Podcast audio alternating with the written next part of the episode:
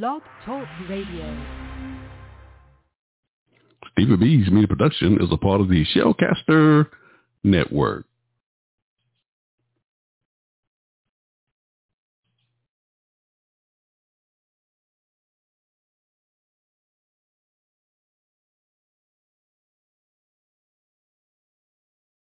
The proclamation of the gospel of Jesus Christ by members of the churches of Christ with your host, Stevie R. Butler. You're listening to What a Word from the Lord radio show.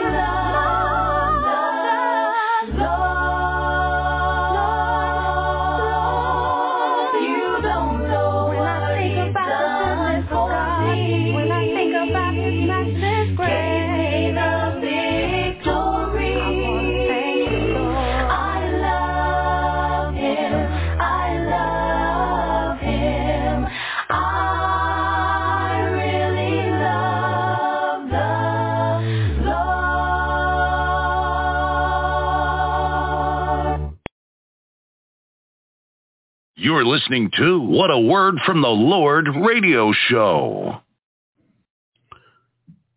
Good evening. Thank you for tuning into this broadcast. Stephen B's Media Production presents What a Word from the Lord radio show. Ladies and gentlemen, we are just grateful for the privilege they bring you a program where we as Christians and members of the churches of Christ can share our faith and preach and teach the glorious gospel of Jesus Christ on a weekly basis. If you'd like to contact us while we're on the air this evening, just give me a call to the live show at 713-955 0508. If you have any questions or comments for any of my special guests or my co-hosts on this broadcast, you can send me your emails to my new email address, butlersteve1009 at yahoo.com.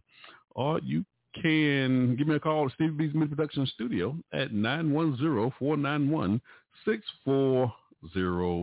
Now again, this program is brought to you by members of the Churches of Christ. And if you need any assistance in locating a congregation in your area, please feel free to contact us. Now, folks, get out your Bibles and study along with us here on What a Word from the Lord radio show. You're listening to What a Word from the Lord radio show. Before we go into our program for this evening, I would ask that you would bow with me with a word of prayer that we may thank God for this opportunity. Our most kind, gracious, loving Heavenly Father, the Father, our Lord and Savior, Jesus Christ. Father, we thank you for this day. We thank you for allowing us to go through the various activities of the day and placing it on our hearts that we are on this broadcast and we're prepared now to present a portion of your holy and divine word. Father, we pray that you would be with my speakers on the broadcast John Mayberry, as well as my co-host Shauna Otis and her team, the Mid-Tennessee Singles Ministry, as they break unto our listeners the bread of life. We also ask your blessings upon my special guest, Tammy Randall, as she serves our community as well with various talents and gifts to uplift our neighbors. We pray that you would bless them and their families that support their efforts as well. Father, we pray that you would be with our listeners who are tuning in this broadcast via Blog Talk Radio as well as through social media. We pray that they may listen well and that they may consider their eternal stance before you and their hearts may be pricked. And it will cause them to ask the question, what must I do to be saved? Father, we thank you so much for sending the only begotten Son, Jesus Christ our Lord. We're just so grateful for his precious sacrifice on Calvary's cross. For without such a sacrifice, we would not have a hope of eternal life. Father, even now, we ask you to forgive us for the transgressions of our own heart. We know our flesh is weak, and we often fall short of thy will. Father, we pray that you will continue to bless us and keep us in love us all the days of our lives. And if we have been faithful unto death, Father, we pray that you would save us. For it's in Christ's name we do ask it all. Amen. You're listening to What a Word from the Lord radio show. Ladies and gentlemen, thank you for tuning into the broadcast this evening. In the first segment, my special guest speaker was John Mayberry. He serves as the evangelist for the Northside Church of Christ there in Chicago. Uh, I'm sorry, in Detroit, Michigan. He'll be making his proclamation of the gospel of Christ. And in the community corner, my special guest is Tammy Randall. She serves with the uh, her business is the uh, credit repair out of Winston Salem, North Carolina. Tammy's been on this show before, so we invited her to come back again because she has some very valuable information for our listeners. And in the last segment, my co-host Shauna Otis, which she's with the Graceway Church of Christ there in Nashville, Tennessee. She has a team, the Mid Tennessee Ministry, and they'll be making a pro- their proclamation of the gospel of Christ in the last segment of the broadcast. So open up your Bibles and open your minds and let's have a great show. After the break, the next voice you hear be that of my special guest speaker, John Mayberry. Enjoy the show. You're listening to What a Word from the Lord radio show.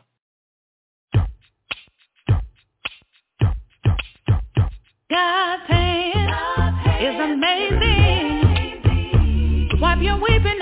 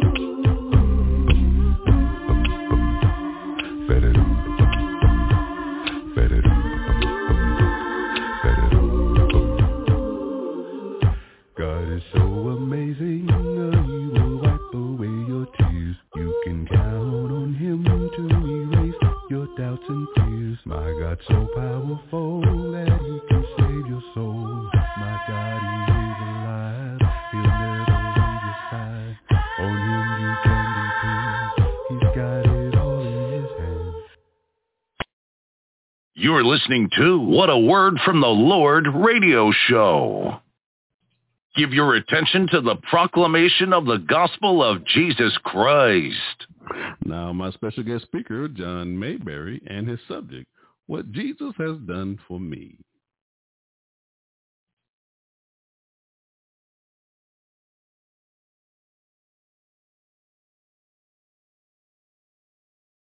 You're live, John.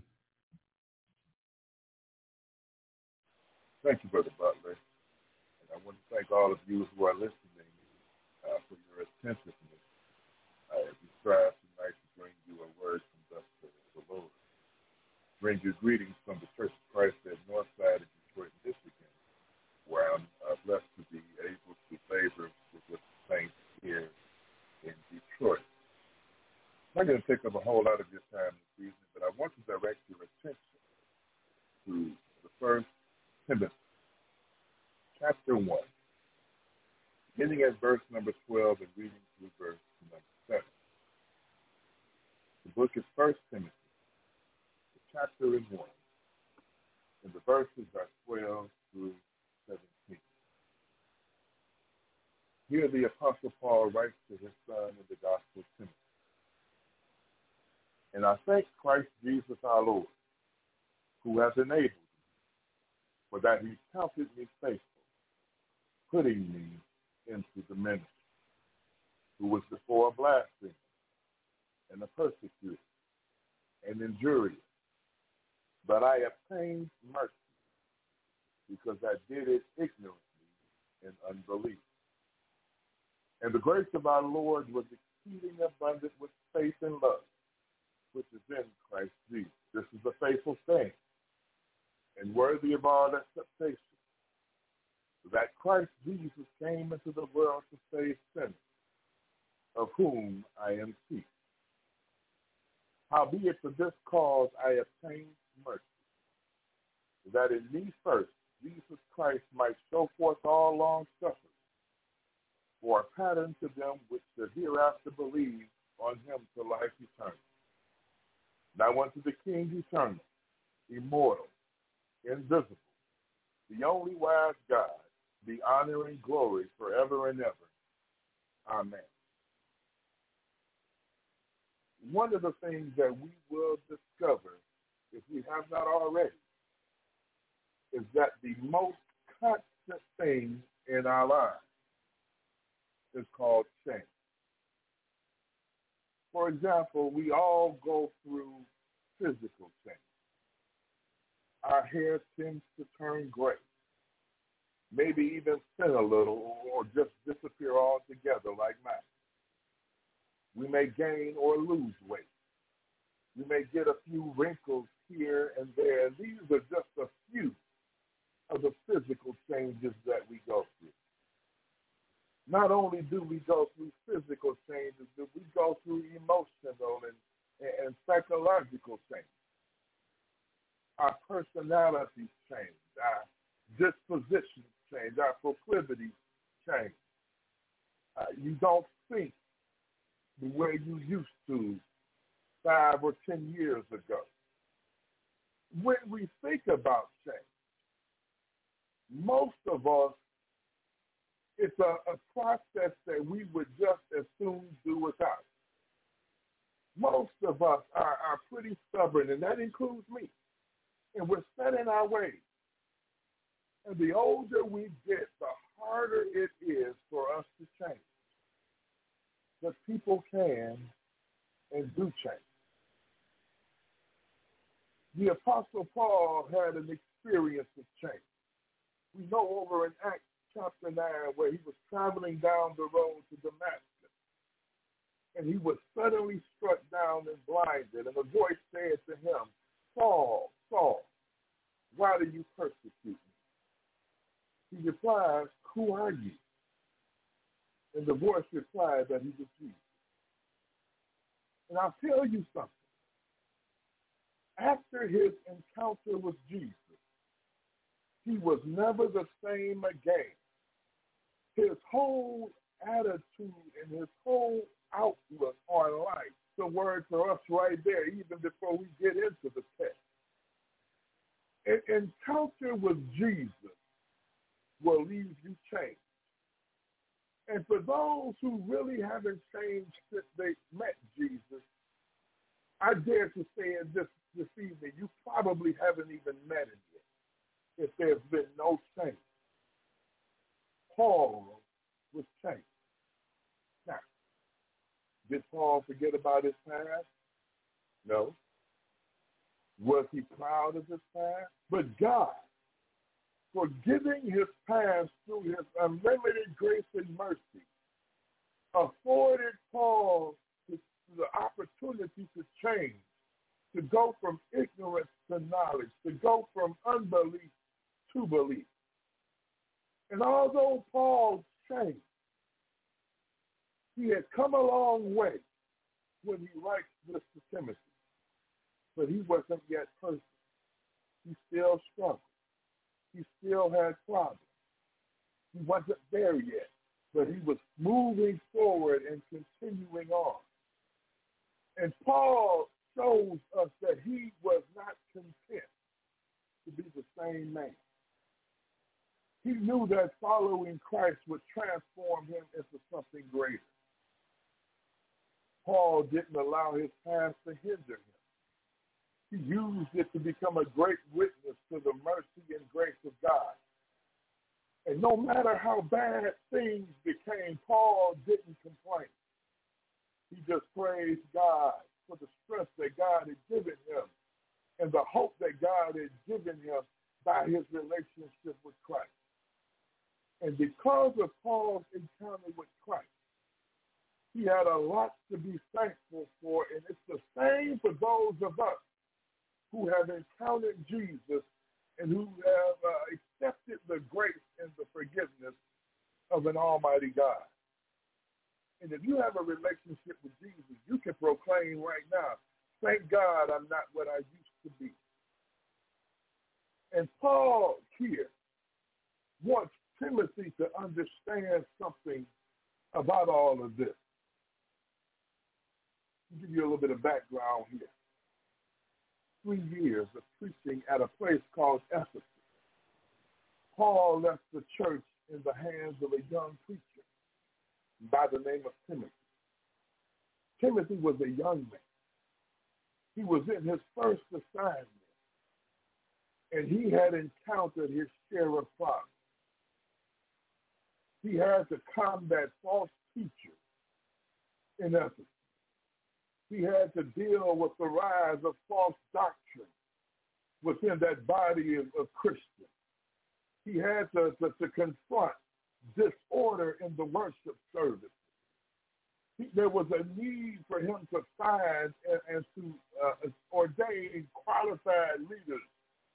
He had to deal with the, the onset of materialism among uh, the Christians there. And in the midst of all of this, ageism creeps its ugly head in, in the mix. Because some people there consider Timothy to be too young to handle all of this. It's true that Timothy had a whole lot on his plate. So Paul writes to encourage this young preacher to continue to serve the Lord faithfully and to challenge him to continue to grow in the Lord and stand for the truth in spite of all of the opposition he faces. And in an effort of accomplishing this goal, Paul uses his own life as an example of what Jesus can do through his grace and through his power. He says to Timothy, look at me. Look at what Jesus has done for me. Because Paul understood something. Understood that if Timothy could ever see that God could take a man like Paul, save him by grace, and use him for his glory, that God could do a wonderful work through Timothy as well. And I just want to take some time this evening to look at Paul's personal testimony. Because I find that what Jesus did in and to and for Paul, he has also done in and to and for me and in and to and for all of those who were saved by his grace. I just want to dwell on the subject for a moment. What Jesus has done for me. Look at Paul's testimony. First part of his testimony is the testimony of the sinner. Verse 13, Paul says this, who was before a blasphemer and a persecutor and injurious, but I obtained mercy because I did it ignorantly in unbelief. Goes on in verse 15 to say this, that Christ Jesus came into the world to save sinners, of whom I am chief. By Paul's own admission, he was guilty of breaking the law of the Lord. As a blasphemer, he had spoken evil of, and he had slandered the name of God. And by doing so, he had failed to love the Lord thy God with all thy heart and with all thy soul and with all thy mind. As a persecutor and as an injurious man, he was guilty of murder and hatred and cruelty aimed at his fellow man. Here he had failed to love his neighbor as himself. He was a sinful person and he stood guilty before the Lord. Don't get it wrong this evening. Paul was religious, but he was lost in his sin. And before we come too hard on Paul, we need to take a closer look at ourselves because we are as guilty Paul was. We, just like Paul, have nothing in our past to brag about. Lost and undone before the Lord, and wicked to the core, and deserving of hell is what we were when God found us. Paul also talks about some deception in, in this, this testimony. Verse 13, Paul lets us know that he did what he did in ignorance. He's not making no excuses. He's simply stating the fact. Paul did not understand the, the ramifications of his actions. He thought he was earnestly and faithfully serving God. He had rejected Jesus and the gospel message because he was sincerely trying to earn his own salvation. He was blind until Jesus came and opened his eyes. And here again, Paul's life mirrors our own life. According into the Bible, all those who are lost are blind to their condition and their destiny. Matter of fact, Paul puts it this way in Ephesians 2 1 that they are dead in trespasses and sin. None of us could see our condition. None of us could see our need until the Holy Spirit quickened us and pointed us to Jesus. So looking at this deception and looking at his deed, Paul sums it up with a diagnosis. Verse 15, Paul says that he was the chief of sinners. In essence, Paul was saying, before Jesus saved me, I was as bad as a man could get. And if you don't believe that, just look at what Paul said in Romans 7, uh, 18 through 25. We don't have time to go into it all tonight. But, but Paul lets us know that even saved Paul, even preacher Paul, even apostle Paul, even used by the Lord Paul, still had to deal with sin and evil trying to get the upper hand in his life. Now, I don't know about you, but I feel like Paul did from time to time. I look at my life and I see so much that needs to be changed. And I feel so powerless to change it. And it's true. Because in and of myself, I am powerless to change it. But thanks be to God, God, uh, uh, by his grace, gives us power and gives us time and space to become what he wants us to be. And then secondly, Paul gives us the testimony of the saints. Look at what he says in, in verse 13 again. The B clause of that verse says this, but I obtained mercy because I did it ignorantly in unbelief. And the grace of our Lord was exceeding abundant with faith and love which is in Christ Jesus. Paul lets us know that there were two great gifts from God that resulted in his salvation. Number one, mercy. And number two, grace. In his mercy, God did not give Paul the condemnation that he deserved. And in his grace, God gives him the perfect salvation that he did not deserve. It was mercy that held off the wrath of God. And it was grace that came to him on the Damascus road and confronted him concerning his sinful condition and saved his soul. Paul tells us something else about that, that grace and that mercy that saw him and bought him. He tells us that it was exceeding abundant. Now, that might sound like some double talk to some folks, but it simply means this. It means that God had more grace than Paul would ever need. Where Paul's sin had abounded, God's grace did much more abound. And by the way, when Paul says he obtained mercy, simply means this. Paul did not seek mercy. Paul wasn't out there looking for mercy. Paul didn't wake up one day and say, oh, I, I need God's mercy. But mercy found him anyway. He didn't deserve that mercy, but mercy came to him regardless. He didn't understand mercy at the time, but mercy became his nonetheless.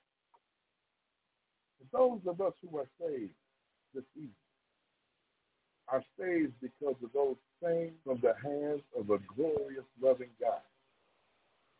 It was God's mercy that held off his wrath as we wandered away in the darkness of sin.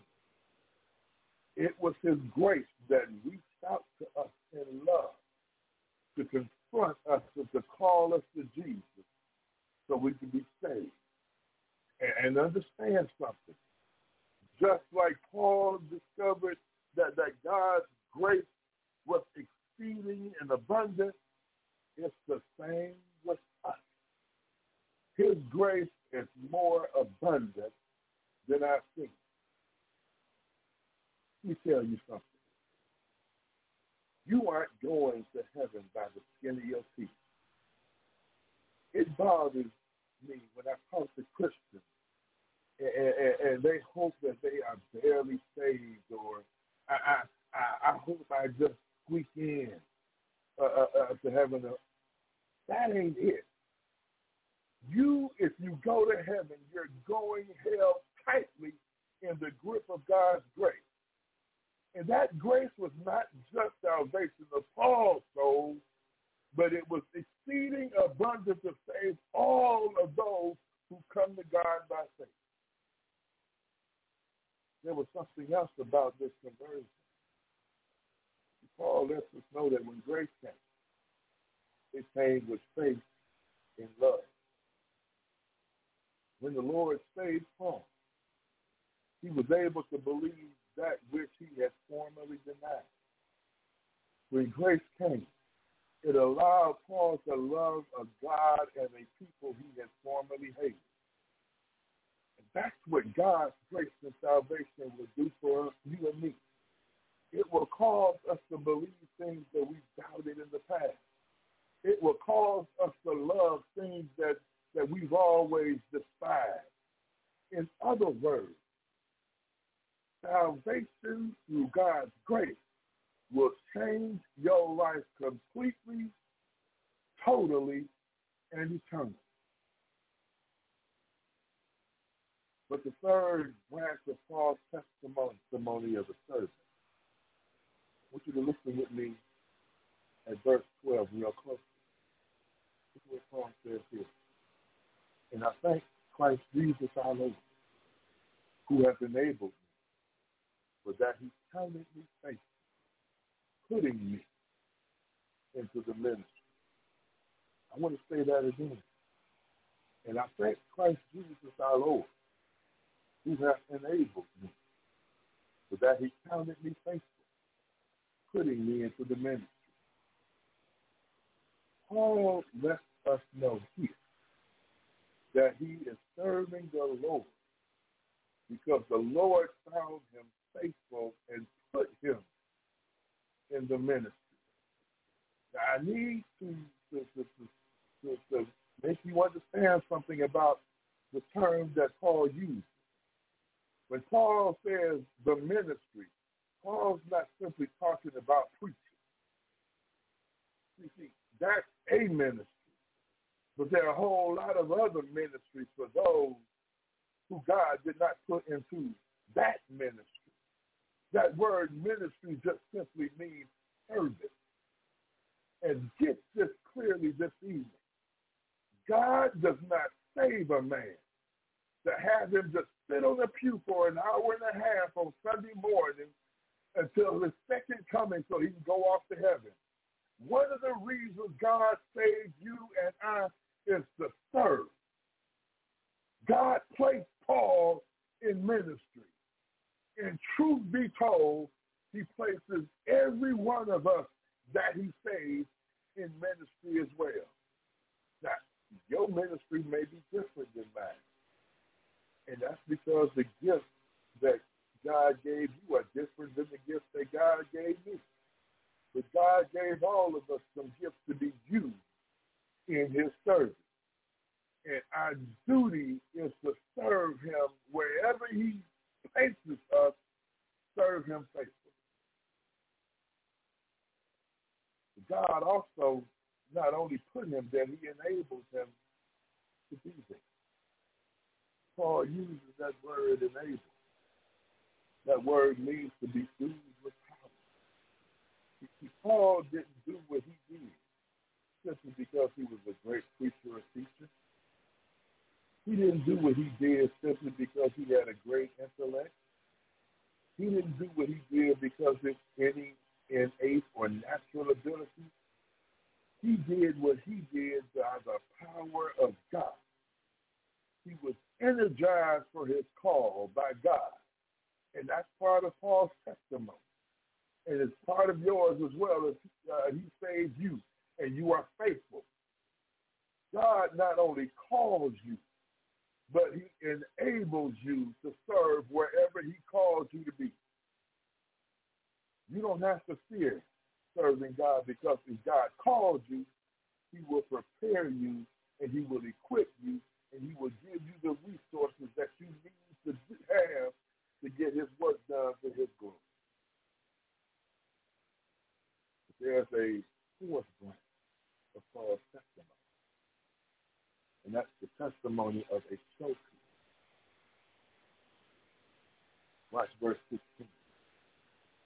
Howbeit, for this cause I obtained mercy, that in me first Jesus Christ might show forth all long suffering for a pattern to them which should hereafter believe on him for life everlasting.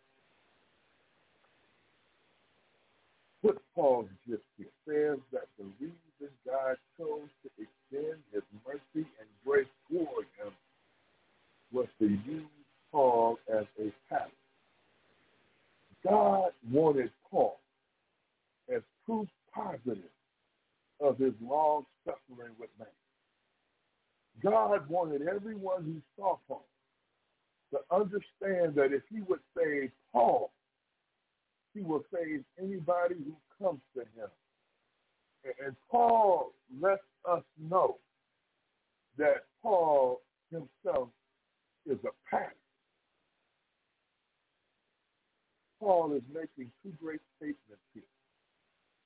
First of all, that God can save Paul, God can and will save anyone. And secondly, and even more important, the way God saved Paul is a pattern that shows others how they're to be saved. Conviction of sin and faith and obedience in the crucified and risen Christ. In essence, what Paul says, my life is a showpiece. God saved me, and he put me on display for his glory to point others to Jesus. And get it this evening. If God saves you, you ought to be a showpiece of God's glory as well. Let me tell you why a lot of us don't want to be showpiece. Yeah, we're ready to talk about the goodness and the grace of God and how he brought us to where we are. But you might need to understand something.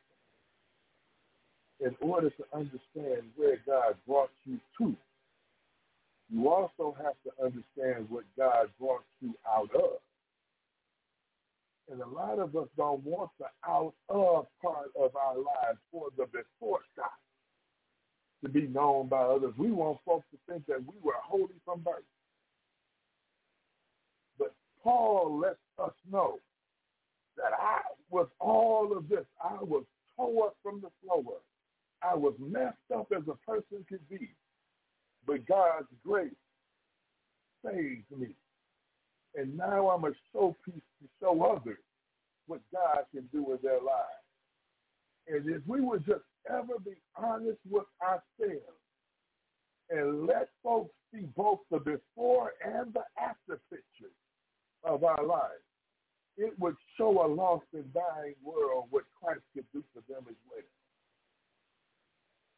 We ought to be willing to be trophies of God's grace and be living testimony to his life-changing power. There's a last branch here, and I'll be done. Drop down to verse 17. Paul breaks out and says, Now unto the King immortal, invisible, the only wise God, the honor and glory forever and ever. Amen. Paul here goes back down memory lane. He remembered what he was going, all that Jesus has done for him.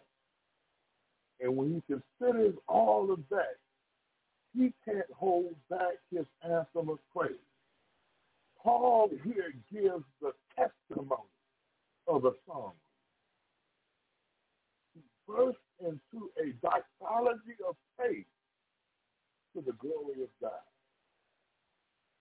And here he sets the right example for us. Every saint needs to remember where Jesus found them and what he has brought them through and what he is doing through them and where he is taking them. And when we consider where he found us and what he did for us and what he's doing in us and where he's taking us, how could we possibly go through our days and not praise him?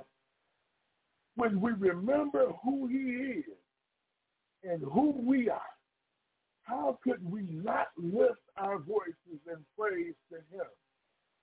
God is worthy, and God's people are to be about the business of praising his name. And if you're a child of God right now, you have a testimony that resembles the testimony of Paul. I know I do. Because I can surely say that the Lord has been good and gracious to me. And if you tell the truth, he's been good and gracious to you as well.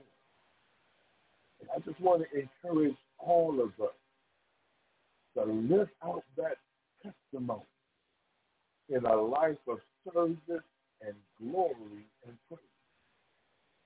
And if you haven't lived up to that, now is your time to get it together with God. Now is your time to turn it around and and, and come back to God, recognizing that you've fallen short. Because part of the grace of God is that he is faithful and just to forgive as many times as you need. If you're not a child of God this morning, I want you to recognize that God's grace is extended to you as well. Understand what that grace looks like. Paul wrote to the Roman church in Romans 5 and verse number 8. For God commended his love toward us, and that while we were yet sinners, Christ died for us. Picture that. While we were yet sinners. In other words, Paul didn't wait. Uh, Paul lets us know that God didn't wait till you got yourself together. It, bothers me to hear folks say, when, when I get together, I'm going to come to Jesus. No, no, if you could get yourself together, there'd be no need for you. Jesus came to you when you needed him most, when you were dead in sin and trespass. And you already know a dead man can't go nowhere in and of his own power. God came to him. God came to Paul. God came to me. God will come to you. And all you've got to do, understand it, is believe what you just heard. That Christ Jesus, when you were in sin, died for you. And now you can live for him. You do so, first of all, by believing what you just heard. You do also by the repenting of your sins. Do so also by confessing that Jesus is the Christ and the Son of God being baptized in him in water baptism for the remission of your sins. And if you stand in need, I encourage you right now to reach out either on this program or to any church of Christ in your local area. The message is yours this evening. And at this time, I'm going to turn the program back over to Brother Buck. You're listening to What a Word from the Lord radio show. The Community Corner.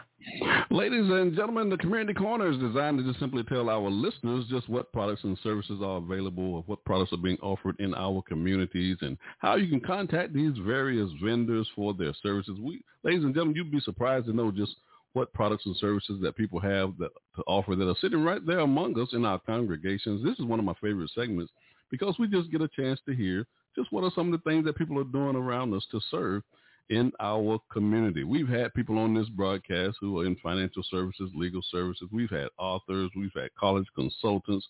Uh, we've had professional boxers. We've had NFL players. We've had casting producers for television shows. Just on and on. We've just had all kind of folk on this radio show. We're just so proud of that fact. Ladies and gentlemen, my special guest in the community corner is Tammy Randall. She's with the UCES.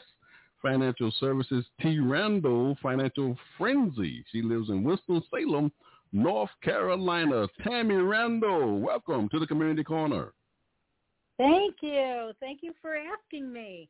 Really appreciate yes, ma- that. Yes, ma'am. Now, ladies and gentlemen, Tammy has been on this broadcast before, but she has some great information for our listeners, so we just invited her to come back again. We can never get enough of Tammy because of the services that she's providing to our community. Tammy, why don't you tell my listeners now, what services are you providing to our community?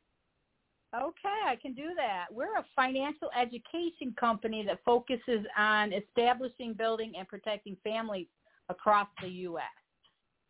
So Now, um, we go ahead. Go ahead. I, th- I thought you Well- was giving me a break there.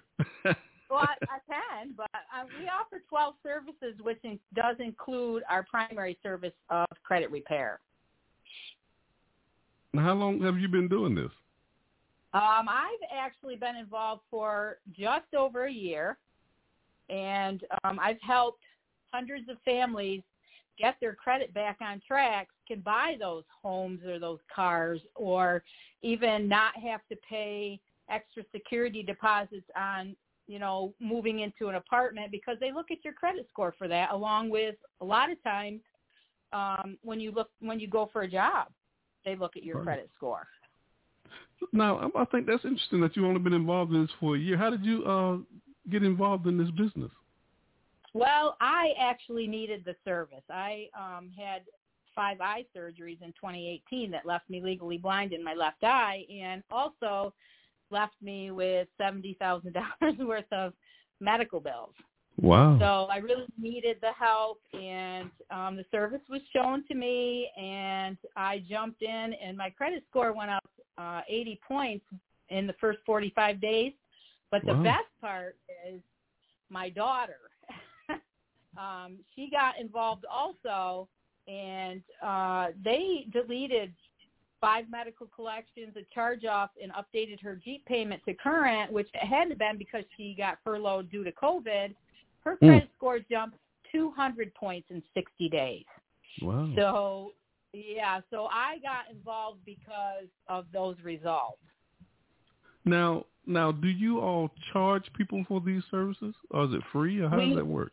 No, no, we do. Um, we actually, it's $188 to get started, um, and it's $89 a month after that. We have, um, we we are guaranteed, and um, you know you can cancel whenever you want because there's no contract. But we also have 11 other services that go along with that credit repair. We have will preparation, we have ID monitoring, we have budgeting tools, we have financial lockbox, and a bunch of other things that go along with the the credit repair in that one monthly fee.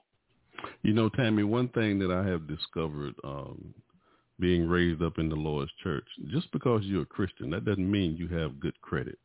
That's right. That is absolutely right. And so there's everybody, some really big people that have bad credit too. You know, there's a lot of famous people out there that you know they have the money, but they don't have the credit to go along with that money. now, do you all do workshops in churches to uh, tell them about your services? You know, you, you know, actually, actually, I've been reaching out to um, several pastors so I can do a presentation for them so they can let me know if I can share that with their congregations because it's so important for me Right. to get out there and help as many people as we can. So yes, Now, how can my listeners uh, contact you for your services?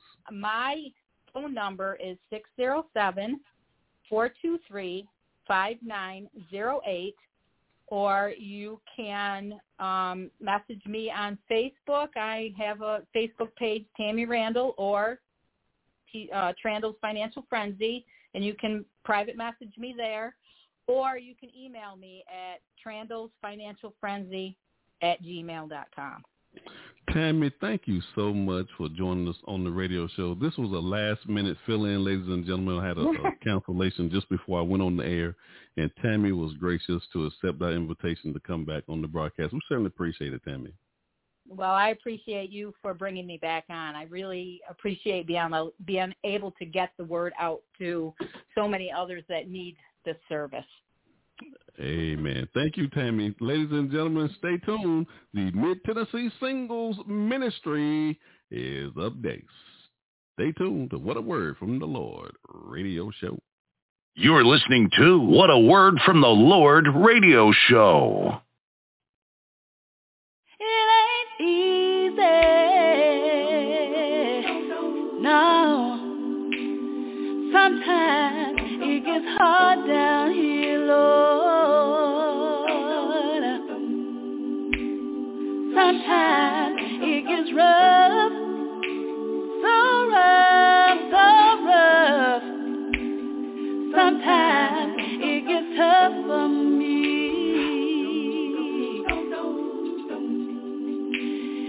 anybody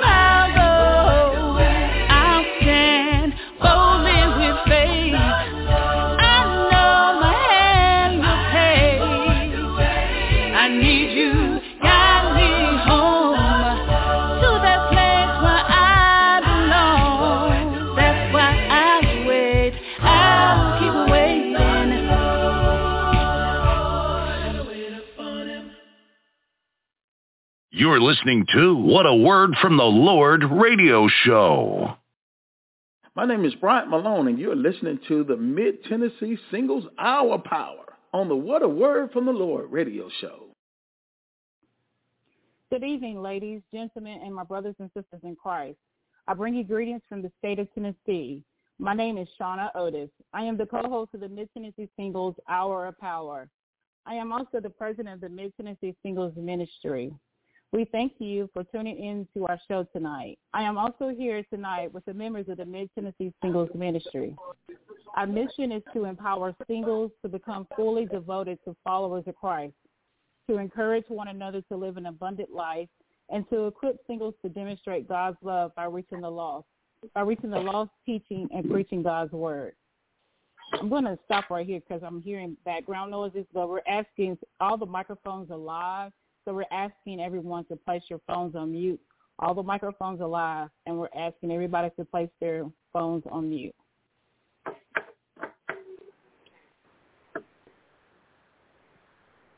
If in following the show you would like to make a donation to the ministry, you can donate via our Cash App using our cash tag, dollar sign, capital M I G, capital T N, capital S I N G L E S. If by any chance you have questions or comments concerning the show, you may reach us via our email at mdtnsingles at gmail.com. We ask you that when you make your comments or your questions this evening, that you remember to place your phones back on mute to eliminate all background noises, as all the microphones are live, and we're still hearing background noises. Okay.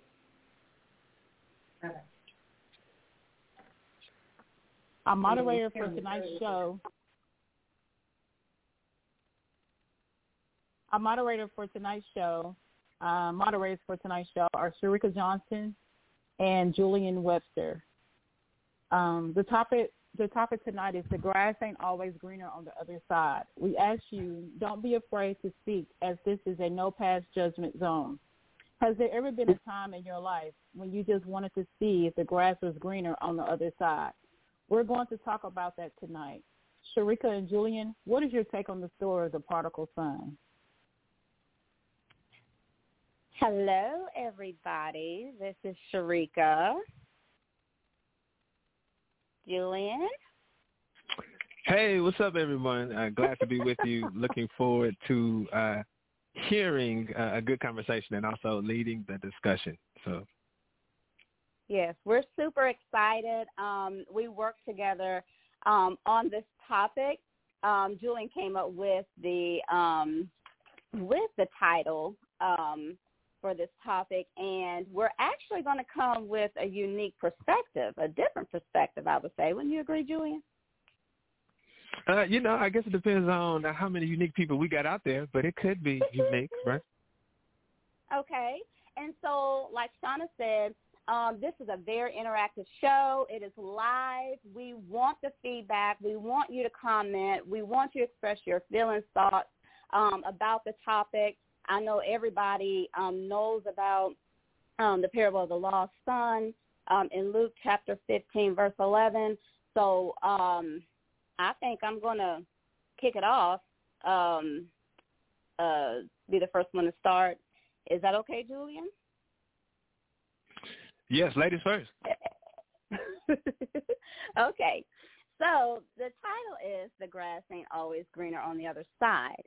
Now, when I read the story of the parable of the lost son um, in Luke chapter 15, starting at verse 11, the first thing that stood out to me was forgiveness and compassion. Those two words just stood out to me after I finished reading um, the parable of the lost son. Um, I believe the biggest lesson here is about compassion, and forgiveness. Now, some may disagree with me and say, no, Sharika, this lesson is regarding wisdom. And I can see that, but it depends on the perspective of how you're reading this parable.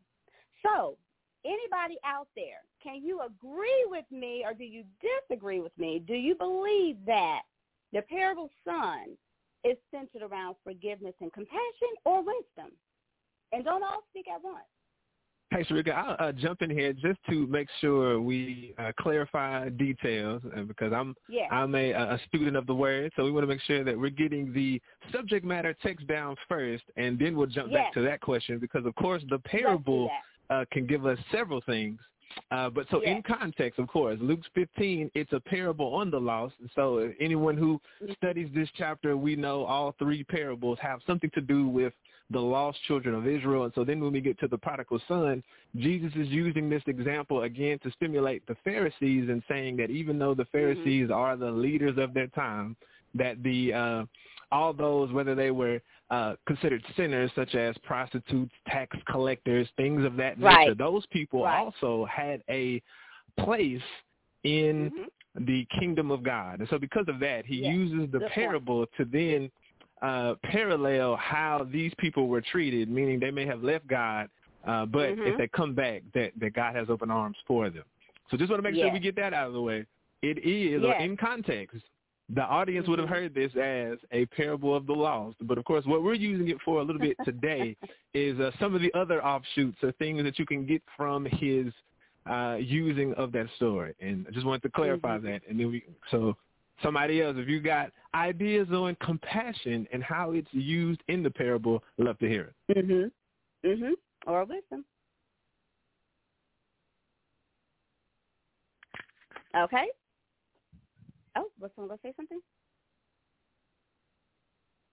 So, since we don't hear anything, so we're gonna go back. So let's go back to see how I came to this point in regards to compassion and forgiveness.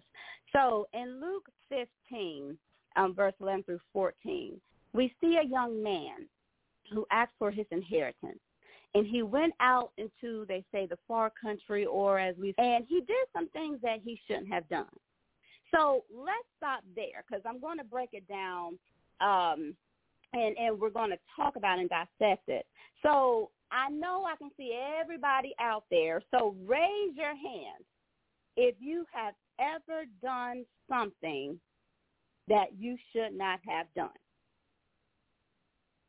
I see two, three, four, five. Okay, good, good. All right. So um, raise your hand if you were blessed with something that you did not handle right. Okay. I, I see some people raising their hands. All right. So now if that's going just a little bit too deep, so raise your hand if you've ever stepped foot on the, all of us have done that. I think all of us have made a mistake. All of us have been, blessed with something from God that we did not use in the right way. Can we all agree on that? Let the church say amen. Okay. okay, and so when we're looking at this with the prodigal son, that's where I started seeing, okay, compassion, forgiveness. Okay, so where is this going? Where is this going? So we've all been there and done that. All right, so when we are looking at verse, let's go over here. I am looking at my Bible. I hope you guys have your Bible too. Um, when we look at verse 15, see him wanting to take responsibility for saying that, okay, I'm running out of money here. I went out here, I took my inheritance, I wanted to go out, I was a little curious, I was a little immature. Um, I should have done some things, I, I shouldn't have done some things that I did. But you know what? Now I'm out of money. I need to do something. I need to find a job. And he took the responsibility to go out to find a job to help him get some money to satisfy whatever need he had. And we see after verse 15, it gets to 16, it says, he longed to fill his stomach with the pods that the pigs were eating, but no one gave him anything. So number 17, where we at here? 17 through 20, through 20 really stood out to me personally. And what happened was self-reflection. Here on verse 17, When he came to his senses, he said, How many of my father's hired servants have food to spare? And here I am starving to death. I will set out to go back to my father and say to him, Father, I have sinned against heaven and against you. I am no longer worthy to be called your son. Make me like one of your hired servants. So he got up and went to his father. This section here, 17, 17 through 20, I believe is so critical on our journey as Christians. God knows that we're not perfect, but it's up to the individual to do the work, to do the self-reflection, and to make those changes. Having the word as our tool, having a support system, having love, having compassion, having forgiveness helps us on our journey to get to where we need to go and get to where we need to be in our lives. Julian, how do you feel about that? Or what are your thoughts? Uh, you know, I think we all definitely have a journey, and when we, you know, take a step back from the parable and consider the relationships, because uh, this is this is kind of what you've been uh, hitting going, right? The relationships within the story. How is it that the son relates to the father, and that the son, even though he squandered his living, is still able to have a relationship with his father? And so you know that's the thing that uh, makes it interesting to me is that some of us end relationships for Mm-hmm. less reasons than the uh, father would have needed for the son, and we don't have anything to do with do with folks. You know, you, you got people that may Mhm. owe you twenty dollars, and because they were two weeks late on giving you that twenty dollars, you start fooling with them. Yes. Oh my God. Right. And so when we look at, you know, our jobs, when we look at our marriages, when we look at, uh-oh, oh, if there's anybody who, um, you can mute your phone, we hear a really good TV show going on right now. Oh, yay. Okay. Thanks. So, um, so if you, if we all take a deep look at ourselves, um, when we look at our relationships, like Julian was saying, whether it's our job, marriage, money, parents, etc., they're all blessings to us because God blessed us with those things. But sometimes our journey can be like the lost son. We may end up going to the left. We may end up going to the right. But it takes us it, the responsibility, owning what we have done wrong, knowing that, you know what, is even though the other person may have done this to me, I'm going to take responsibility for what it is or what I have done. That is crucial. That is crucial in our steps and in our growth. And then when we get to the self-reflection, that is deep. And I'm going to share with you all on how to self-reflect. Can does anybody have an example out there? Do you do any methods of self-reflection? What does your self-reflection look like look like for you? Um, anyone would like to share? Do you do self-reflection? And you can unmute. Right. So when we think about, you know, the need for self-reflection, I think uh, just the old school count to 10 when you're mad, you know, that, that works. Uh, just the morning reflection of prayer. Uh, if you have that habit, I think that works as well. You know, we can't Mhm. discount uh, that morning prayer. And I know that's something that we don't necessarily uh, cultivate as much as we did. I know when I was growing up, you know, you said Mhm. you're praying in the morning over your meal before you went to bed. So that reflection helps in keeping God in your mind. Uh, But the Mhm. need is definitely there, right? Second Corinthians 13 uh, and 5 talks about the need for us to uh, know that or examine ourselves lest we miss the mark. And so Mhm. there's a definitely need for self-reflection. Uh, but as far as cultivating it, I, I think that's uh, where a lot of us uh, have issues Uh-huh. because we're we're so on the go that maybe we don't Yes. stop and take that moment to Mhm. create self-reflection. Mhm. Right. And that's getting into a space. So let me give you guys the definition of what self-reflection is. So meditate on, evaluate, and to give serious thought to your behavior, thoughts, attitudes, motivations, and desires. Pretty much analyzing your life. And sometimes, like Julian saying, we're always on the go whether we're caretakers, whether we're parents, whether we're spouses, um, leading, you know, the pulpit, or whether we're um, um, leading the table or Sunday school, we are on the go, go, go, and we make time to do everything else except for finding that quiet space where we can self-reflect on us. And some um here are some examples of how you can. If you say well sharika i don't know how to self reflect like i don't know what to do. I'm stressed out and i um i don't know what to do. Okay? Meditate. Meditation is another way um to help with self reflection journaling. Is there's a there's an art to journaling and and it's really interesting when you really go um, into the depths of how to journal. I thought it was just pretty much just throwing your thoughts and everything out on paper, but there's actually an art to journaling. So if you're into journaling or want to get into journaling, I would say um, YouTube some of those um, um, those unique ways of how it's done. Um, taking a walk into nature. Um, when you take a walk in nature, that just frees your spirit. Um, you connect with earth.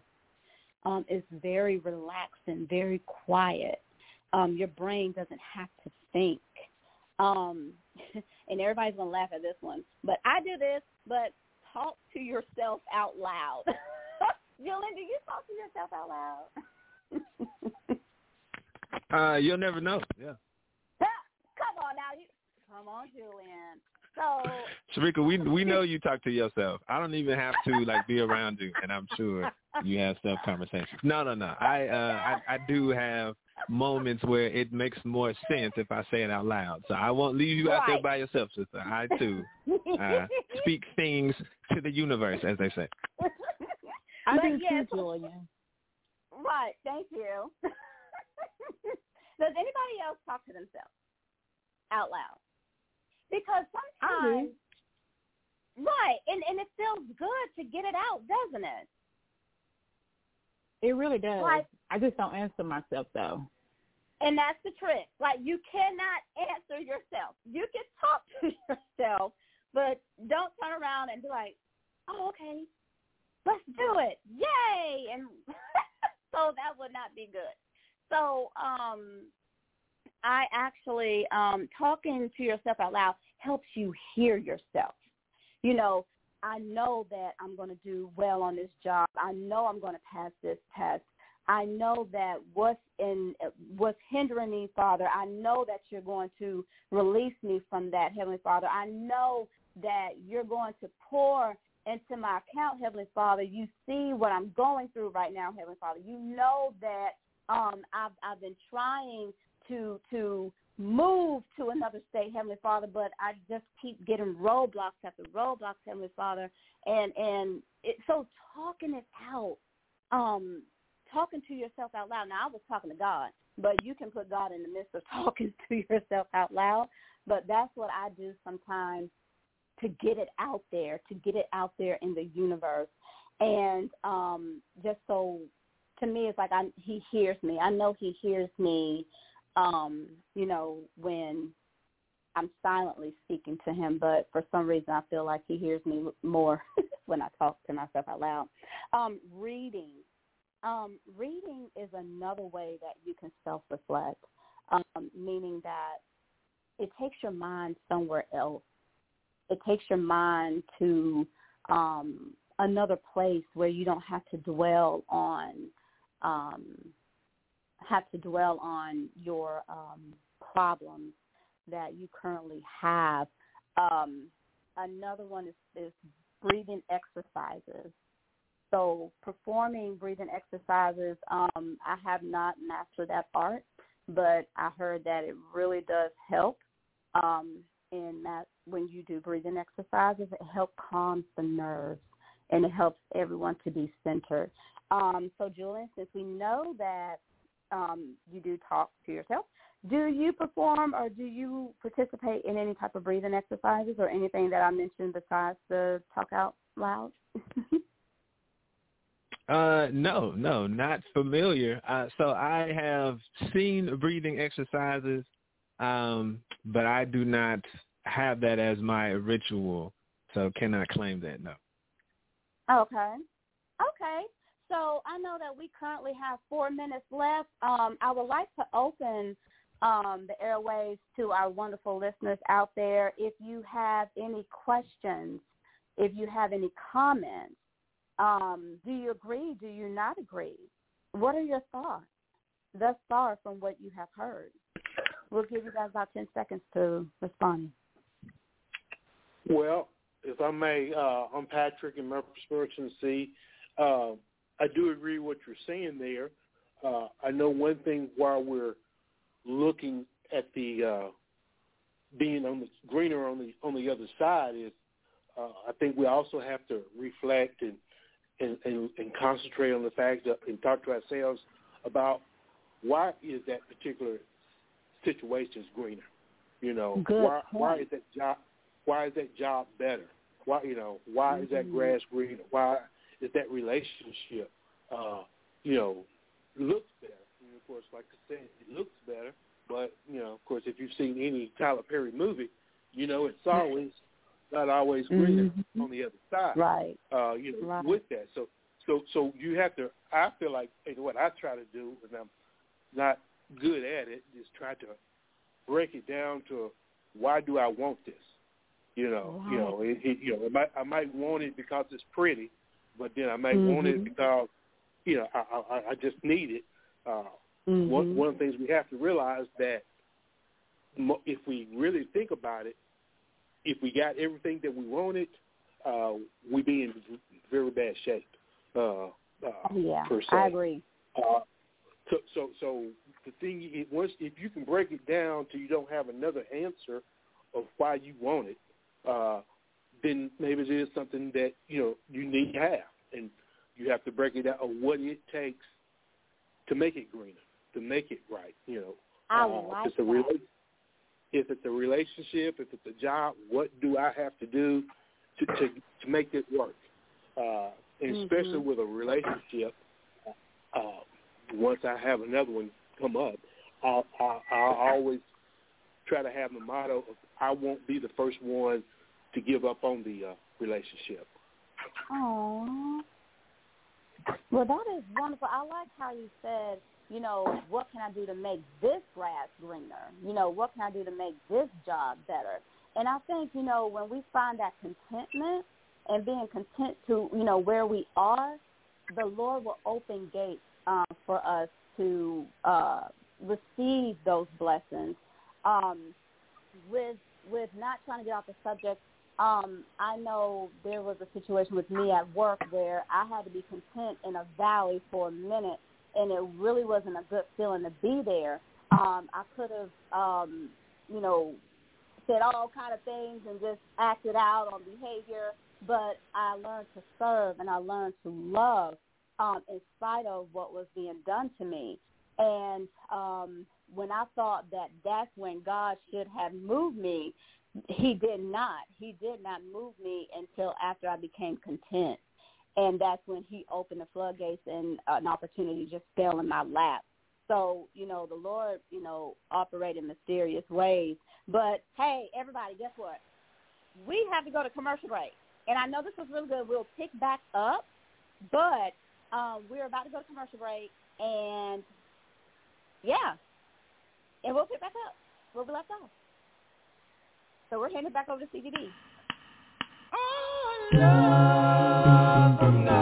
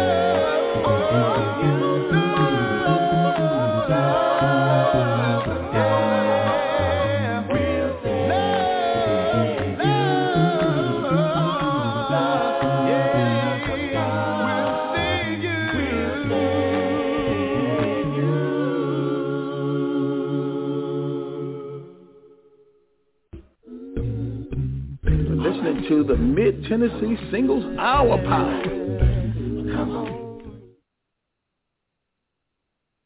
Well, hello and welcome back. This is Sharika and this is you. Julian. Yes, yes.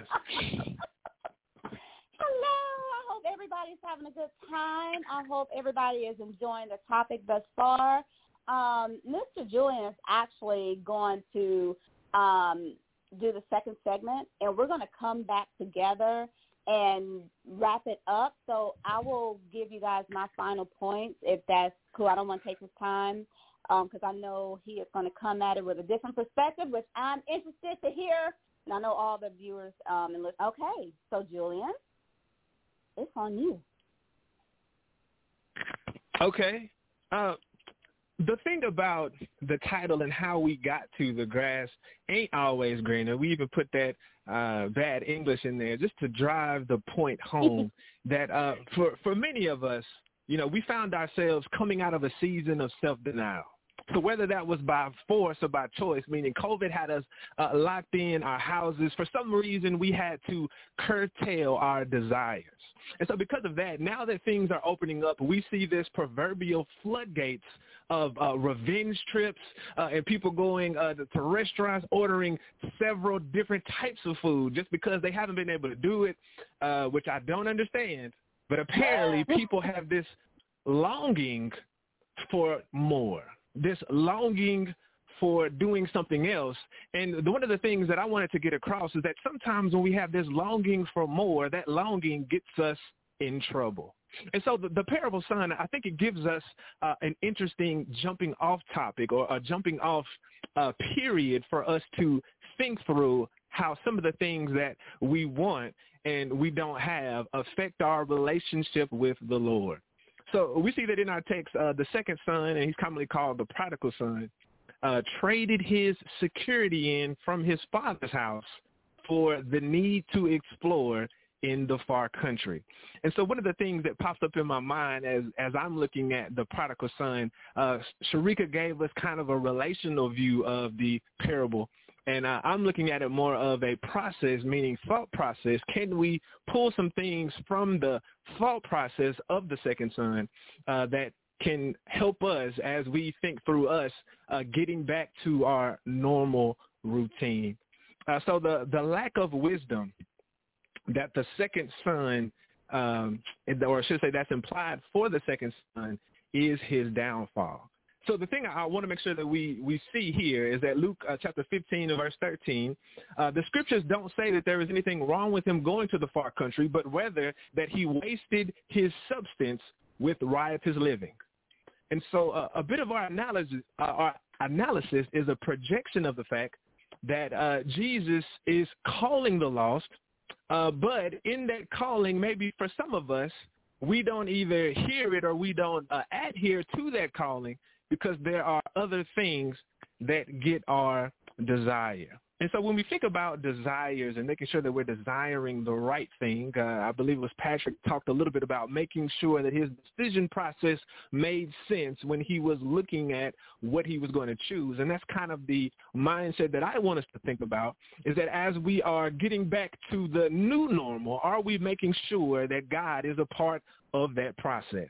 You know, for many of us, uh, that riotous, riotous living probably applies to us. You know, when we think about things that we've spent our time on, are we lusting after things because we haven't had the chance to get them, or are we just fulfilling our need?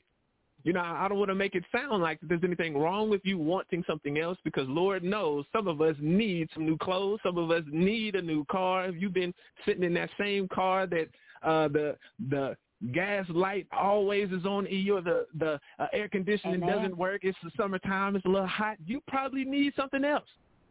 But what I want to make sure that we're paying attention to is that in our season of getting more, that we are also spending time with God.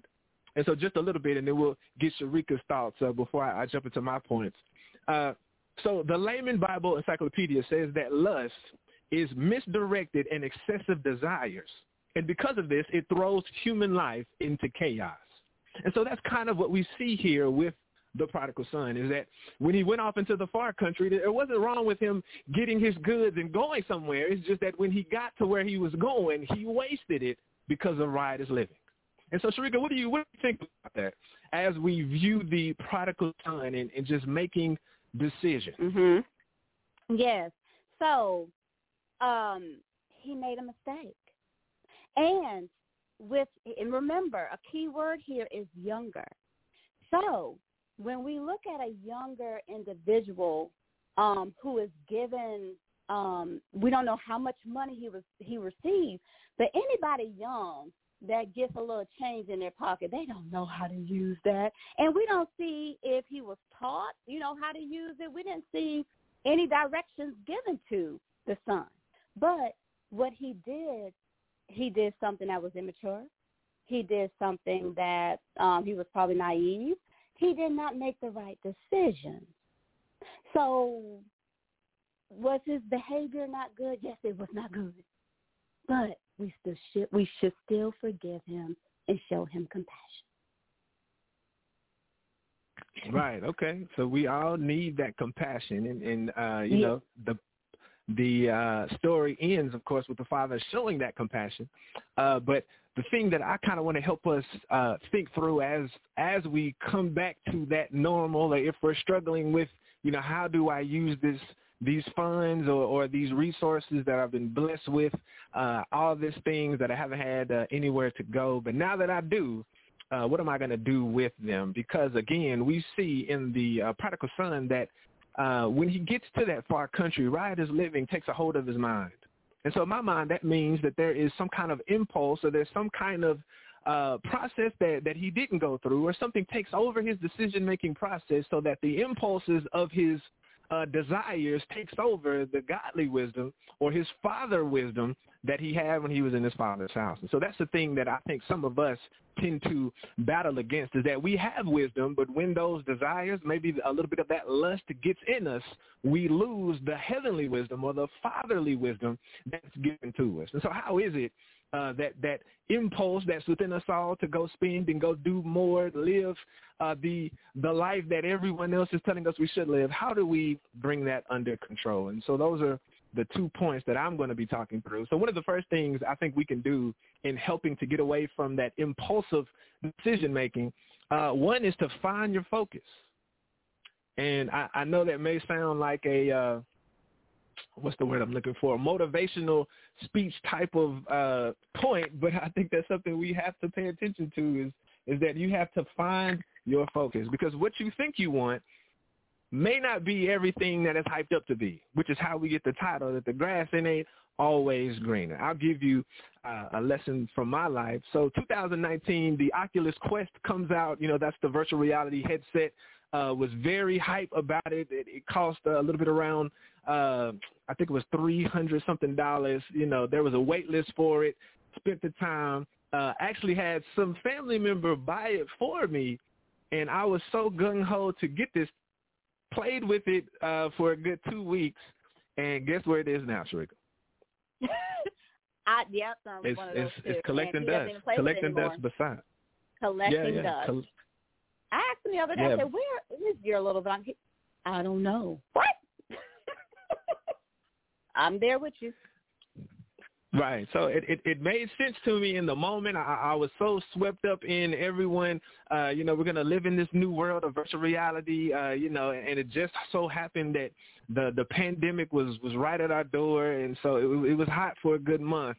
And then I had to, had to drop it like it was hot as well. Because it just wasn't, it really wasn't doing anything for me. It Yeah, wasn't well, as good as I thought. Right. And so uh, just to give us a little context, Ecclesiastes uh, chapter 1 verse 8 says that all things are worrisome more than one can say. The eye never has enough of seeing, nor the ear its fill of hearing. And uh, what the speaker is saying is that, you know what, man, there's always going to be stuff out there that will entice us. There's always going to be things out there that'll look good to us, make us want to have it. But that's why we need to have a process or a uh, ability to find our focus, right? Uh, so we have to train ourselves, train our minds to understand what is good. Colossians uh, 3 and 2 says that you have to set your affections uh, on things above. And so that setting is a process, means that you have to be able to identify what makes sense for you. And that's the thing that uh, I think we have to spend time doing is is finding what it is uh, that needs to be our focus. And so when we've had a, a year of pent-up desires and expectations, uh, it might have us put God's word on the back burner. You know, I always think about during the pandemic, people have caught up on all their shows. And so now that you've caught up on your shows, what else, what else you going to do? You know, hopefully God is in there somewhere, right? Hopefully uh, there is a moment where we have clarified the space that God should have in our lives. Uh, James 4 and 2 tells us that if we draw nigh to God, he will draw to us. If you resist the devil, he'll do what? Flee from you. And so I think that's something that we have to pay attention to, being able uh, to find our focus. Uh, but you know what? When there are so many things around us, Sharika, is it is it hard to uh, see God while we have all these other things kind of uh, getting our attention as well? I don't think so. You know, everybody is stimulated differently. You know, um, it could be by color, smell, taste, a feeling, and that makes us go towards those things in which we desire. But when we pray and we ask for God to, you know, bless us with those desires of our heart, is is to me you're combining them together. You're waiting on God to give you that answer. Now you have to listen. If you're praying about something and something is not effortlessly um, falling into your lap, it's a struggle. Those are things that you have to evaluate. But when something just falls smack dead in your lap, and and you've been praying for this thing and it just comes out of nowhere, you know that's from God. So I believe that you can take I don't want to say best of both worlds, but you can take the two, pray about your desires, give them to God, and watch Him lay them out in front of you. Right. That's a that's a great answer. Of course, uh, my my co-host may not be the best uh, person to answer the question to. I'm sure we struggle a little more than others, uh, but not not to throw shade at you, Sharika. That's a great answer. I'm not saying that uh, you know everyone has that same focus that you do, but that's something that we have to get to, right? Acknowledging that, hey, man, there's some things that I need. Lord, can you provide them for me? And then being able to wait for the answer. That's that's a beautiful uh, sentiment right there. Uh, and so keeping with this idea, and I feel like I got I got too much to talk about, and, and I know I'm doing all of the talking right now. But uh, to get to this other point, so things that we lust for or desire cause us to undervalue what we already have. And so that kind of moves us to my, my second point. So the first thing is we have to find your focus. Uh, and the second thing is to realize that what the Father has is enough. So what we see with the parable uh, is that the the young man, when he comes to himself, what does he say? He says, "Doesn't my servant or doesn't the servants of my father's house uh, have more to eat or have everything that they need?" So that's Luke 5 uh, and 17 when he says, "And when he came to himself, how many hired servants of my father's have bread enough and to spare, and I perish with hunger." And so I, I think that's something that, that we have to do as Christians is understand that what the Father has given you is enough. See, for the parable, or should I say for the prodigal son, it took him being on his back uh, from exhaustion to understand that, you know what, what, what the Father had in his house was good enough already, and maybe I just need to get back to my Father's house. And so for some of us, I wonder if that same mindset needs to kick in. Maybe the reason we're struggling so hard in life is because we're trying to go for the wrong things, and we just need to realize, you know what, the Father has enough for us. I just take take a pause and let that sink in. Because, you know, sometimes we struggle for things that we don't need. James chapter 4, verse 1 says, From whence come wars and fighting among you? Come they not hence even of your lust that war in your members?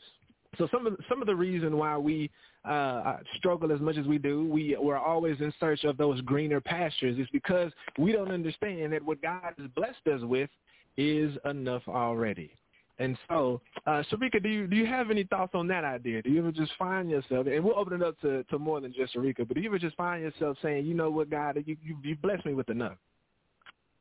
Yes, I'm growing and evolving into that. Um, I haven't always been there. I had to understand what enough was, what that means, um, and finding joy and contentment in that. So that's a growth for everybody. So I hope that answers. no, yeah, I like it. I like it. Let's see. Uh, we'll, we'll give the five second pause. Do we have any other uh, committee members, audience members that talk about, you know, God has given me enough. I, I have been able to find contentment.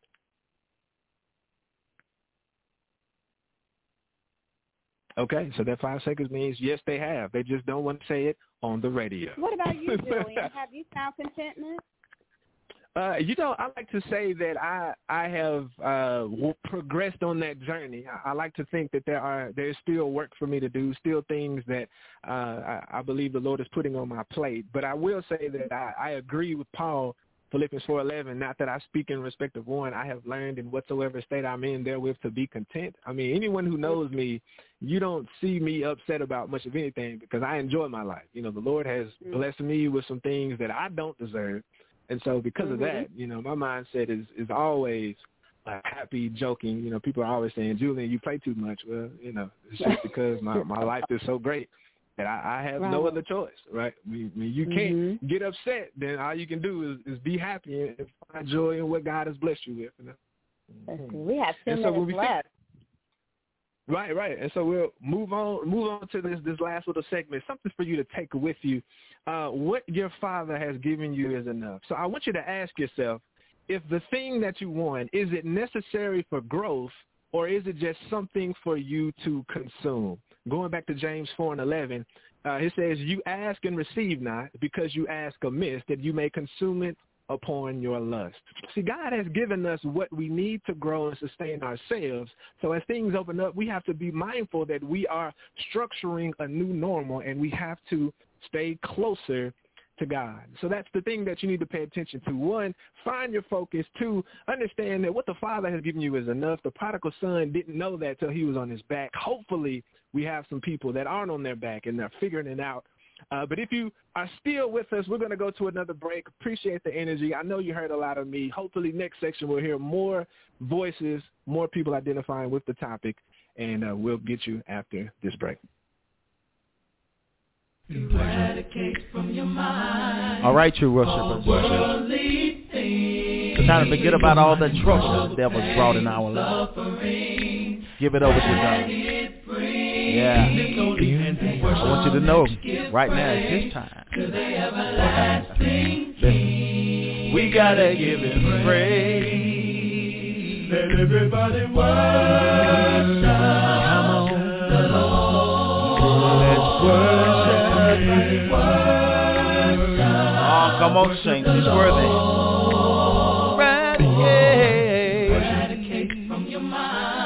Everything, everything, all the pain and suffering that your troubles made He's worthy of the glory, him the praise, yeah. Oh, together we can, yes we can.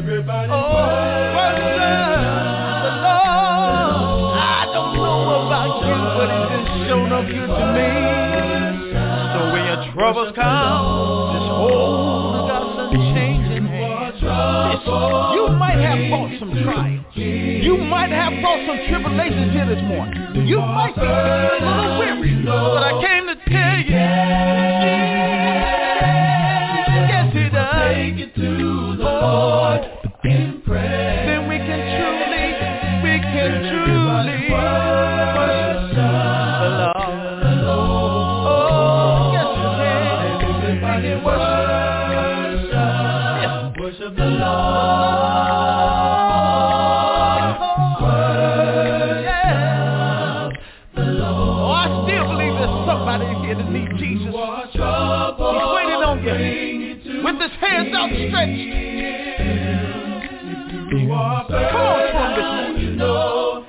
Time to worship.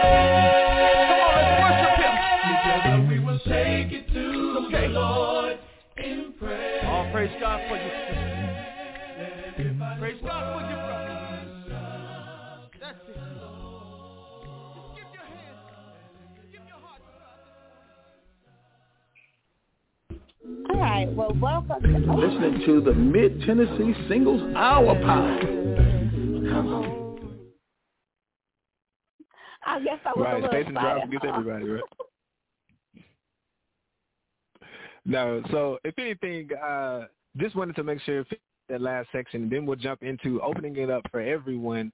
Um, Mhm. so the idea that God has given us everything that we need. Uh, so outside of Mhm. basic necessities, I just want us to be mindful of the things that we strive for, making sure that uh, as this season of more, this season of getting uh, what you didn't have before, uh, has Mhm. God a part of it. See, there's nothing wrong with wanting better for yourself. Jesus said he came to show us the abundant life. John 10 and 10, uh, the thief come but to steal and to kill. But you said, I came that you might have life and have it more abundantly. If anything, I just want us to remember that the abundant life is in Jesus, not in the things that we own, not in the things that we possess, but in the spiritual wisdom that God has blessed us with. So the prodigal son is a great idea for that because it gives us that physical personification of the son coming back to himself, understanding that, you know what, what the father had was, was good enough and uh, being able to come home and talk to his father. Uh, but don't want to take it all up. Sharika, you said you wanted to finish Yeah. out something. Then we'll jump into everybody else. So go, go ahead, sister. Yeah, and just to wrap up, you know, with what I was saying earlier about forgiveness and compassion. A lot of us may not know the process. We may not know the answer. We may make foolish decisions, but we thank God who is there to welcome us back with his open arms. His love never fails us. His love is always there. He is the source. He is our power. He is the one to get us through. He is the one when we're on flat on our back because we made the wrong decision. He's the one to lift, to give us his hand to help lift us up. We may not know the answers about tomorrow, but our God knows everything. So whenever somebody makes a mistake, do not forget to love them in spite of. Don't forget that where you were, we all had our prodigal son moment. But thank God we are where we are today. Love them. Help them. Show them compassion. Show them forgiveness. Someone could have done you wrong. We all have been dealt wrong. But forgive them. God has forgiven us for a lot of things that a lot of us won't bring to the surface. That's between you and God. But just remember that God is waiting for you. We all fall down. It's okay. Get back up. Self-reflect and keep moving forward. All right, sounds great, Sharika. Uh, and again, y'all, if you know Sharika, she she had to turn it in a little bit because she was about to get it going for real on y'all. Uh, I'm glad I'm glad we got the time limit because I don't know that we was ready. For the real Sharika to, to pop out on us. Uh, but if we if we have anyone that has any other comments, uh, we'll we'll take a bit of those. Like I said, we'll do the five second freeze. If you got something, throw it out there, and if not, we're just gonna keep chatting. Or even a testimony. Share. You're in a safe place. Yes, this is Tim uh, from Michigan. Can you hear me? Yes. Finna I say, brother, say it with your chest, Tim. You're a little low. Can you hear me? Yes, we can hear you. Hey, Uh, Tim. How you doing?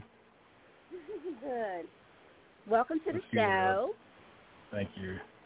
Uh, one of the things dealing with the prodigal son uh, parable is that calamity and hunger moved him to penitence uh, in his heart. And uh, uh, one of the things about him being a Jew, it was an utter shame for him to uh, be feeding and eating with pigs. Uh, And I think, I feel that this parable should be called the parable of the good father because the father, uh, he had a father who cared and had compassion and also Mm. celebrated his son. He didn't badger him. And Right. uh, Sharika pointed, uh, she uh, uh, uh, made mention of this briefly, but the, I, I believe the main message of the prodigal son is that it doesn't matter how far we stray from our Heavenly Father or how much we squander the gifts he provides, he is always delighted when we turn back to him. Amen. And Amen. uh, uh, in closing, uh, no distance can cheat the eyes of love. Amen. Say that one more time. No distance can cheat the eyes of love. Amen. And I love it. You know, you, you spoke about the father and the father and the prodigal son. He was a great example of what love is. You know, we don't want to be like the brother. I think a lot of us turn out to be like the brother. We become jealous and envious. Like, wait a minute, how are you going to welcome him back? He done came out here. He done, you know, lost all his money and was out here in the streets. And I never left you. I've always been here. I've always served you. The I, I, I. Like you're better than the one that made a mistake. We can't be like that. Everybody's journey is different. And and his experience is different from his brothers. But his father gave an example of what true love looks like. Whether you're going through it in your marriage, on your job, in your relationship with your kids, whoever. That's what love is. It forgives wrongs. Now, it's always easier said than done. Now, that's the reality. Time to get there. He accepted him right off the gate because that's his son. And that's what God does to us. Are we going to be perfect like that? Probably not. You know, there might be some silent treatment out there. We might, you know, not talk to them or do whatever. But however, you know, we want to strive to be able to forgive and show compassion. Thank you so much, Tim, for that comment. Does anybody else want to give a testimony or share? We have about five minutes. Uh, we're super excited. Unmute your phones. We want to hear from you. So go ahead and start speaking. Hi, this is Brenda from Nashville. hey, Um, Brenda. I- Hey. Hey, welcome to the show. Oh, thank you. Thank you. Um, I just wanted to say in regard to the parable about the son, I think um, he had to figure things out pretty quick. He got that that gift from his father, and he went out and squandered it. He did go out and squander it, but he realized you have a lot of friends when you got money, and so when the money was gone, they were gone too. So he had to figure things out pretty quick. He was out there scrapping, just trying to get a decent meal. And uh, he had no choice but to go home. But thank God his his father had the compassion that he did and welcomed him back home. Right. And uh, I think that's where wisdom come in also because he's learned his lesson. Mm-hmm. So, yeah, That's the point, Brenda. Some people learn wisdom before they go out into the streets, and some people learn it when they come back home.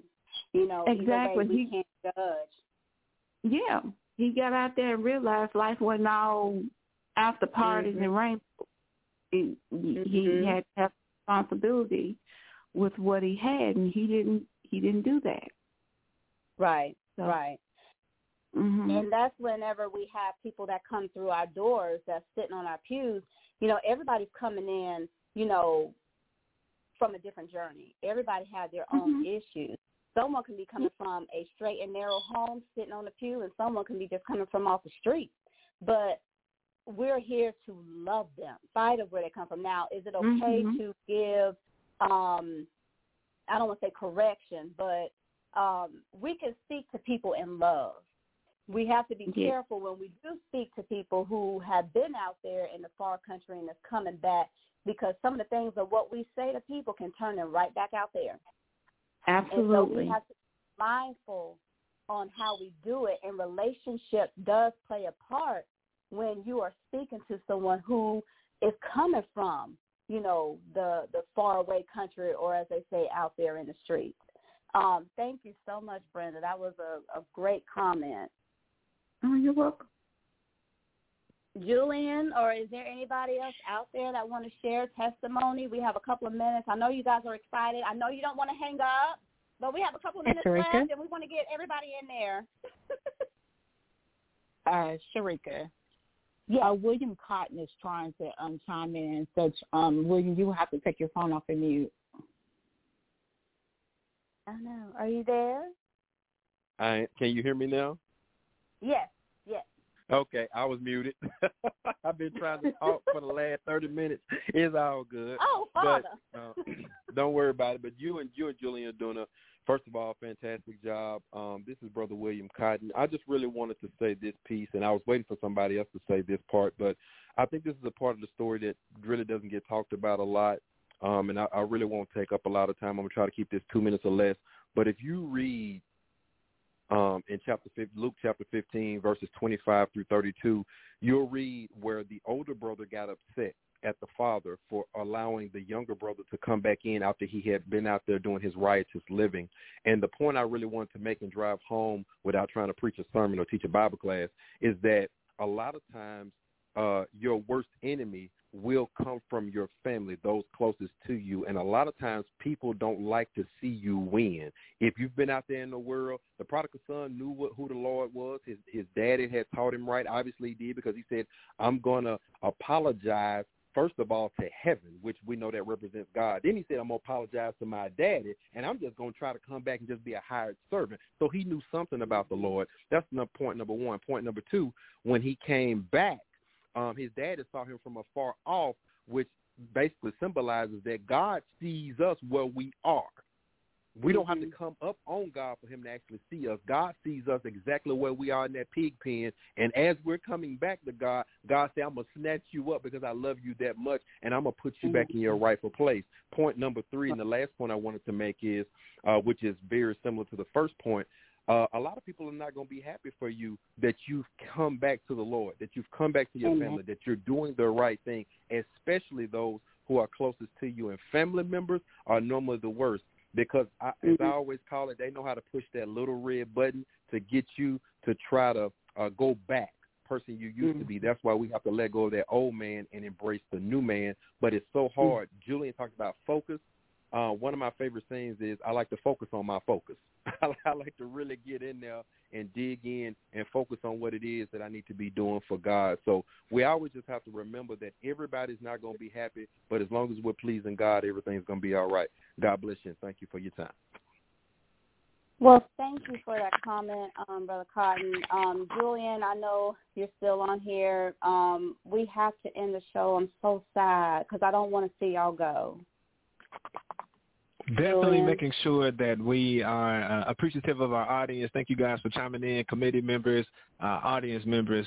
Thank you for Yeah. that. Uh, the topic, the grass isn't always greener, just helping us to remember that even though there are a lot of things out there, maybe those things uh, are when God has for you. Uh, so just pay attention to your desires and making sure that you stay in the Father's house. Thank you, Stevie B, for giving us this opportunity to just Thank share a little bit of wisdom with you. And uh, if you like what we do, uh, find us on Facebook, and uh, I'm sure we'll continue that conversation. Back to you, Brother Stevie. Thank you. You're listening to What a Word from the Lord radio show. Will you forgive me for I've done wrong? And will you accept me, Jesus, as I kneel at your throne, dear Lord? And all of my brothers, he will always criticize and accuse. Yes, he will. But I know that my Jesus, he will make me brand new.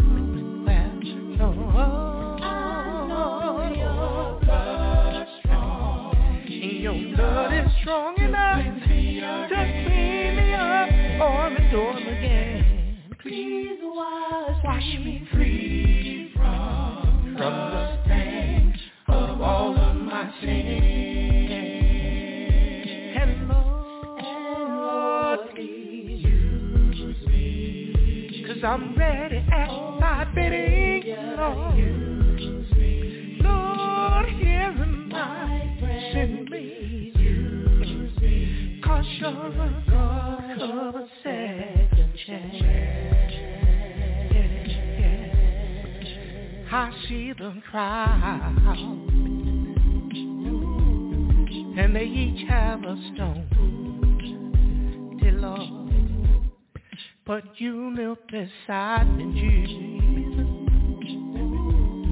and my fears are all gone. Praise God. Cause you give me peace that surpasses the mind. And I know that in Jesus, sweet compassion, I'm gonna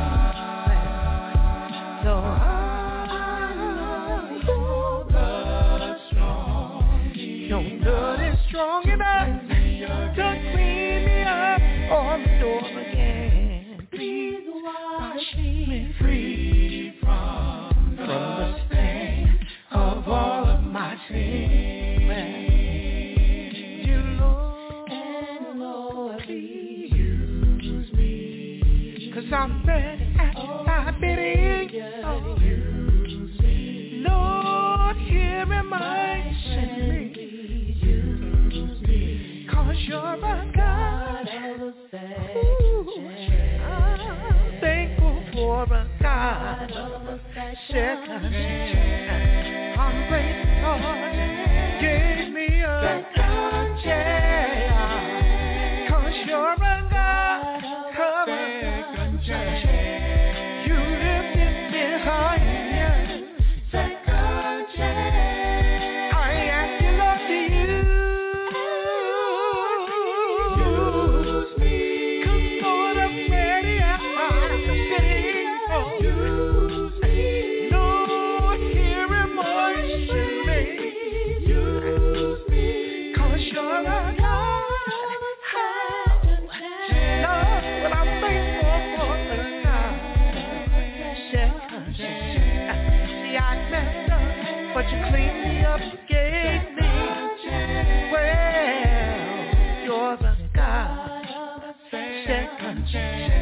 No more shame, no more doubt, no more guilt, Lord. So I ask you, Lord, to use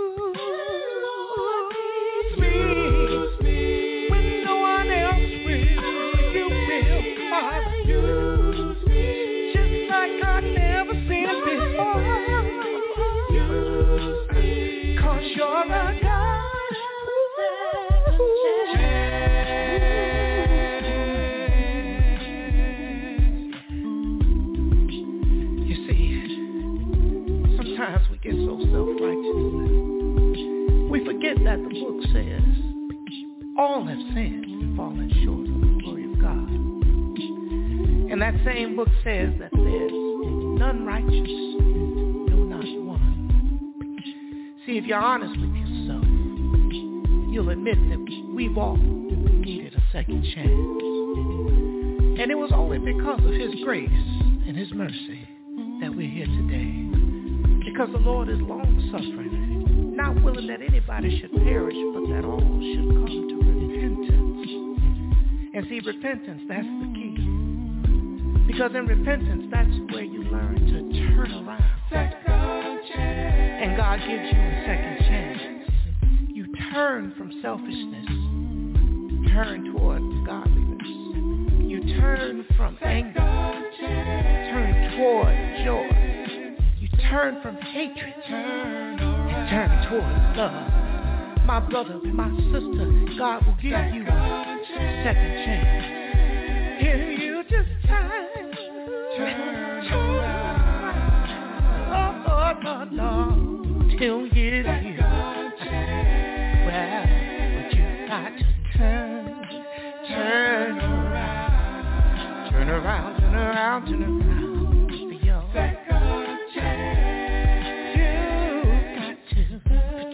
hand in Turn around, turn around, turn around for your second chance. Just ask the Lord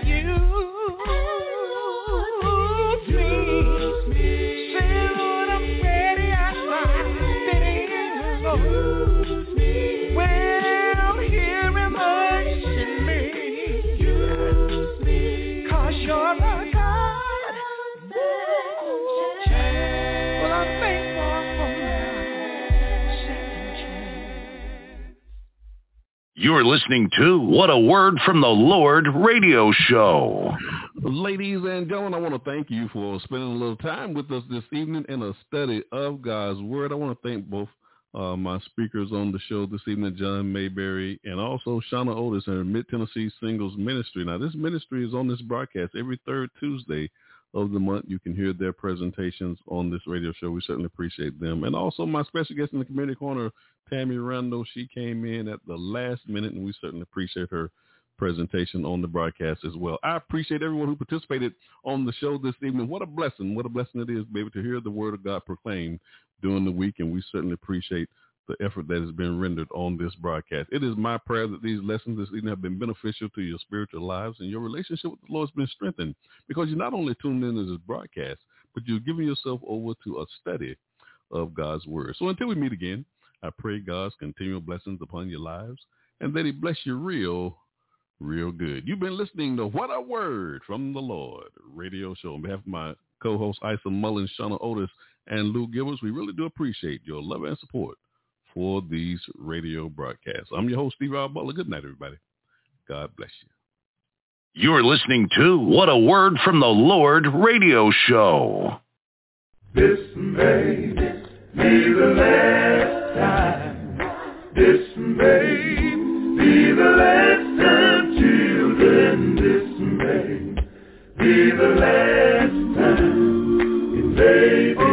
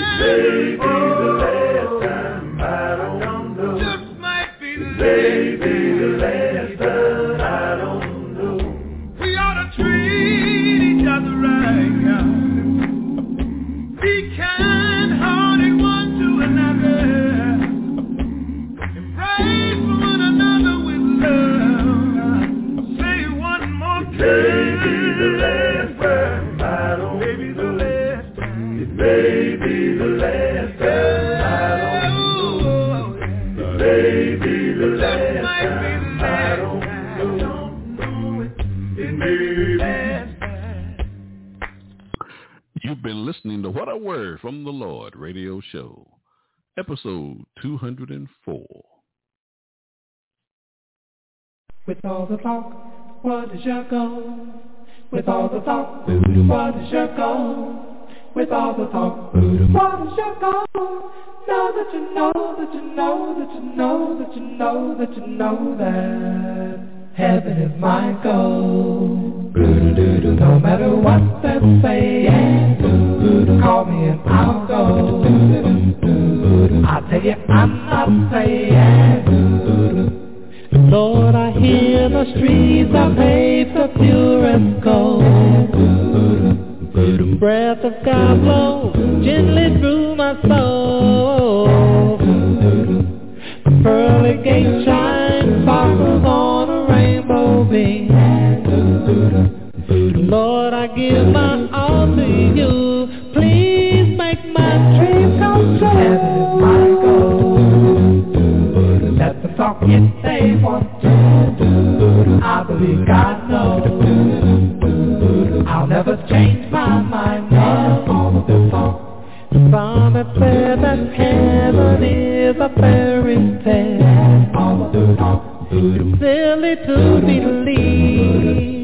That's what they told me, yeah. This world is all the heaven we are gonna get. But here's no perfect peace. That's why I'm leaving. That's why I'm leaving. That's why I'm leaving. When he comes in the crowd, I'm gonna be ready.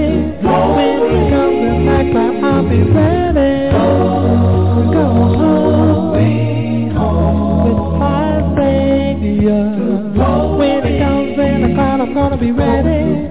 When he comes to back. Now I'll be ready. Heaven is my goal. No matter what they're saying, call me and I'll go. I tell you, I'm not playing. Eternal life is for you. It's And Father loves you too, just like me. Yeah. Over him today, this world is not your home. You're just passing through, just like me. Talk if they want to. I believe God knows. I'll never change my mind, no. Heaven is my goal. No matter what they're saying, call me and I'll go. I'll tell you I'm not playing. Heaven, heaven is my goal. Is my goal. The talk if they want to. Heaven, I believe God knows. Is my goal. I'll never change my mind. No, heaven is my goal. No matter what they're saying, heaven, call me and I'll go. Is my goal. I'll tell you I'm not playing. Heaven my. Is my goal. Let them talk if they want to.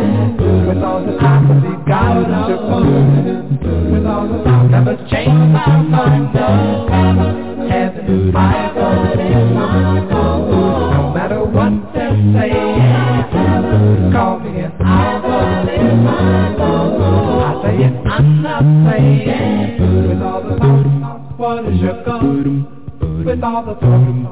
is your goal? Know that you know that you know that you know